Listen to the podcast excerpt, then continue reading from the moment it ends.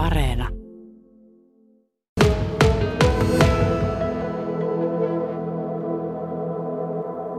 Ukrainalaiset Suomessa yhdistys ry haluaa lahjoittaa jokaiselle suomalaiselle kirjastolle ukrainalaisia lastenkirjoja edistääkseen ukrainalaista kulttuuria ja helpottaakseen lasten kotiikävää. Ja sitten matkakertomuskirjoja Ukrainasta, erilaisia matkaoppaita. Ja sitten myöhemmin keväällä on tuossa myös aikuisille dekkareita luettavaksi ukrainaksi ja runokirjallisuutta Taras Shavchenkolta esimerkiksi. Ja Jalasjärven kirjastoon tuli muumitarinoita. Kyllä, muumitarinoita oli, muumin joulukirja oli mukana ja muumipeikka ja pyrstötähteä ja muita näitä muumitrolov ukrainaksi muumipeik- muumikirjoja. Tämä ukrainalaisten yhdistys Suomessa on jakanut kirjoja pääasiassa tähän mennessä Uudellamaalla ja Tampereella – Oliko niin, että Jalasjärvi on Etelä-Pohjanmaalla ensimmäinen paikkakunta, joka sai teidän yhdistykseltä lahjoituksen?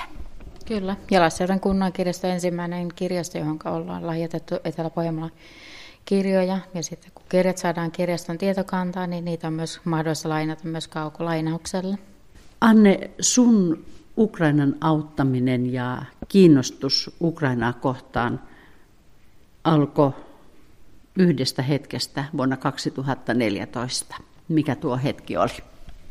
Ukraina oli 2014 pitkään elänyt Maidanin, isku, Maidanin vallankumouksen tai kansannousun myötä elänyt siinä pattitilanteessa, että ennemmin tai myöhemmin tilanne eskaloituu ja räjähtää käsiin, kunnes sitten 14 vuonna heinäkuun 17. päivän Malesian Airlines-kone, kun tiputettiin separatistien toimesta – Ukrainaan ilmatilassa ukrainalaiselle pellolle Donetskin alueella, niin mä ajattelin sitten, kun mä kuulin, että siellä vaan sota yltyy, niin mä aloin miettiä, että miten mä voisin auttaa niitä ihmisiä. Ja se tilanne menee pahemmaksi. Ja siitä se ajatus sitten lähti muodostuu, että mitä mä voisin lähteä toimittamaan sinne ihmisille. Maailma on aina täynnä sotaa jossain päin miksi juuri Ukraina ja Ukrainan kansan sotatilanne kosketti sinua niin, että siitä lähti sun merkittävä ihan henkilökohtainen avustustyö? Mä oon tuntenut muutama ihmisen ennen sotatilaa Ukrainasta ja me ollaan aina juteltu Ukrainaan liittyvistä asioista paljon. Ja Ukraina on mun mielestä maana semmoinen, joka on niin kuin lähellä mun sydäntä, että koska ne on omalla tavallaan pieni suuri kansa, niin kuin Suomikin, ja meillä on yhteinen sama naapuri Venäjä, joka aina uhittelee joka sadas vuosi meille ja ukrainalaisille tavalla tai toisella diktaattoriensa puolelta.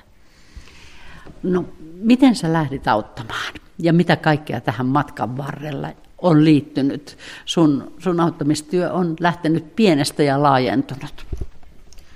Ensimmäisenä oli se, että Mä 16 vuonna tapasin mun virallisen kontaktihenkilön Andriyn. Hänen kanssa tavattiin Tampereella, että hän on ukrainaisen kulttuurikeskuksen perustaja Suomessa. Olin katsoa heidän musiikkiteatteriesitystä ja sen jälkeen kyselin sitten, että minkälaisia avustusjuttuja yleensä ottaen tuommoisiin sotatilanteisiin te olette kerännyt ja näin. Ja sitten hän kertoi mulle, että mitä on niin pääsääntöisesti siviileille toimitettu sinne ja sitten mä aloin hissukseen keräilemään niitä tavaroita. Ja Viisi vuotta sitten, 17 vuonna, lähti ensimmäinen avustuskuorma Ukrainaan tällaisen musiikkiteatteriporukan mukana sitten kohti Ukrainaa. Ja niitä lähetyksiä ja avustuskuormia on riittänyt. Ja sä olet myös etsinyt asuntoja ja tehnyt kaikenlaisia viranomaisselvityksiä ja sä olet auttanut myös ukrainalaisia sairaalahoitoon. Kyllä, muutama ihminen on tullut autettu sairaalahoitoon, että on ollut syöpäpotilasta, ollut sydänsairasta potilasta, on ollut ihan kaikenlaista laidasta laitaa, mitä apu kukakin tarvinnut. Että on lähtenyt siinä selvittää sitä sitten, että mitä ja kuinka ja missä ja milloin, että minkälaista apua tarvitaan ja missä se apu saadaan sille ihmiselle. Sä itse työskentelet sairaanhoitajana kotisairaanhoidossa pääkaupunkiseudulla. Sulla on perhe Mistä sä ammennat sen kaiken ajan tälle työlle? Mä oon vähän semmoinen ihminen, että mä yritän yhdistää työ- ja vapaa-ajan toisiinsa, että työaikana tehdään töitä ja sitten vapaa-ajalla tehdään vapaa-ajan juttuja. Että tämä on niin kuin mun ja tyttären semmoinen yhteinen asia, että halutaan olla auttamassa ihmisiä parempaa huomiseen. Sä myös jaat kotisi 18-vuotiaan Ukrainasta tulleen rakennusinsinööriopiskelijan kanssa. Miten se arki sujuu? Arki sujuu hienosti. Me jaetaan asioita yhdessä, me jaetaan kotityöt. Sitten me yhdessä tehdään ruokaa. Me tehdään monia asioita yhdessä. Me ollaan niin kuin perhe, että hän on niin kuin tytär mulle. Että jaetaan normaali elämän rutiini. Koko perhe, minä, mies ja tytär ja sitten tämä meidän 18-vuotias tyttö siinä mukana. Ja sun oma tyttö ja 18-vuotias lainalapsi niin sanotusti, vaikka aikuinen jo onkin, niin he jakavat saman huoneen. Kyllä, he jakavat saman huoneen ja he viihtyvät hyvin toistensa kanssa yhdessä myöskin. Että heistä on tullut lyhyessä ajassa kuin sisarukset, että he ovat tosi läheisiä toinen toisilleen. Oletko kertaakaan uupunut tähän valtavaan auttamistyöhön? En ole koskaan kokenut uupumusta, että mä yritän järjestää sopivassa suhteessa vapaa-aikaa myös itselle, että ei rasittaa itsensä liikaa kaikilla asioilla. Tokihan kaikilla joskus voi tulla se ensimmäinen uupumustila ja ehkä se ensimmäinen niin shokketila itselle tästä sodasta tuli kun mä majoitin mun ensimmäisen ukrainalaisen perheen uuteen omaan kotiinsa ja mä tajusin siinä vaiheessa, että ne ei enää koskaan pääse palaamaan niiden kotiin sumiin, että koti oli pommitettu ihan viimeisen päälle ja kotikaupunki on täysin venäläisten miehittämä, että heillä ei ole paikkaa mihin mennä. Että vaikka kuinka henkisesti vahva ja rohkea näin, mutta kyllä se pisti tipan linssiin siinä ensimmäisenä viikonloppuna sen jälkeen, kun sen asian tajus. Oletko se koskaan käynyt Ukrainassa? En ole käynyt Ukrainassa, mutta oli suunnitelmissa. Viime vuonna perheen kanssa suunniteltiin, että lähdetään tänä menneenä kesänä, että lähdetään Ukrainaan, että ollaan viikko Kiovassa. Sieltä jatketaan sitten Odessaan rantalomalle, Odessaan kautta Melitopoliin, Hersoniin, Mariupoliin, Asovin merelle ja kaikki nämä hienot merenrantakaupungit, mutta ei sitten mentykään tänä vuonna sinne lomalle sattuneista syistä. Sulla on täällä omien vanhempiesi kotona pöytä katettuna kaikella ukrainalaisella lahjalla, mitä olet saanut heidän kauttaan. Sulla on nyt esimerkiksi tuosta armeijan auttamisesta muistoja, joita olet saanut. Kerro vähän, mitä tässä on. Joo, eli mulla on tämmöinen Ukraina-armeijan paita. Tässä paidassa on tämmöinen tridenttikuviointi, mikä on Ukrainan valtion tunnus. Eli sapelit ja sitten miekka keskellä siinä. Sitten on Ukrainan lippu siinä. Ja sitten on semmoinen sotilasjärjestö, tämä meidän ukrainalaisten Suomalla, Suomen ukrainalaisten sotilasjärjestö, mikä kerää sotilaille lahjoituksia ja autoja ja mitä milloinkin me kerätään, mistä on tarvinen tämmöinen kuin Murashnik, eli muu, Suomen muurahaiset on tämän nimi. Ja sitten on tämmöinen rintamerkki, että I'm not perfect, but I am close, I am Ukrainian – Eli suomeksi sanottuna, en ole täydellinen, mutta olen läheltä, lähellä sitä. Olen ukrainalainen. Sulla on myös ukrainalainen paita päällä. Kyllä, mulla on tämmöinen Vyshvanka-paita. Tämä on ukrainalainen kansallispaita ja jokaisessa näissä on erilaiset kirjailut Ukraina-alueella. Tämä mun paita on Dnipron alueen eli Donetskin alueen paita.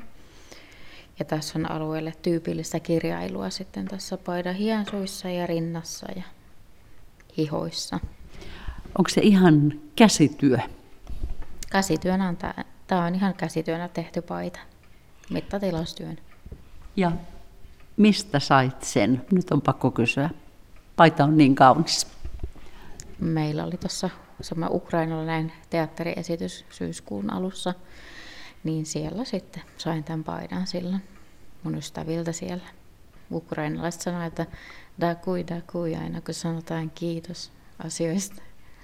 Mikä saa näin isoon auttamistyöhön. Moni haluaa auttaa ja tekee sen sydämestään, mutta harva jaksaa sitä kovin pitkään ja, ja tuossa mittakaavassa. Lähimmäisen rakkaus, se, että Sydän on täyttä kultaa ja haluaa olla ihmisten tukena arjessa, niin siviilissäkin kuin työelämässä. Että eihän sitä muuten jaksaisi, ellei olisi koulutukselta hoitoala ammattilainen. Että yhdessä hoitotyö ja auttamisen halu on aika hyvä kombo yleensäkin näissä asioissa. Sä olet kuitenkin auttanut paitsi tämän ukrainalaisten yhdistys Suomessa ryn kautta, mutta pääasiassa ihan rivikansalaisena. Kuinka viranomaiset ovat vastaanottaneet ne avun pyynnöt ja kuinka he ovat suhtautuneet siihen, että olet järjestelemässä asioita?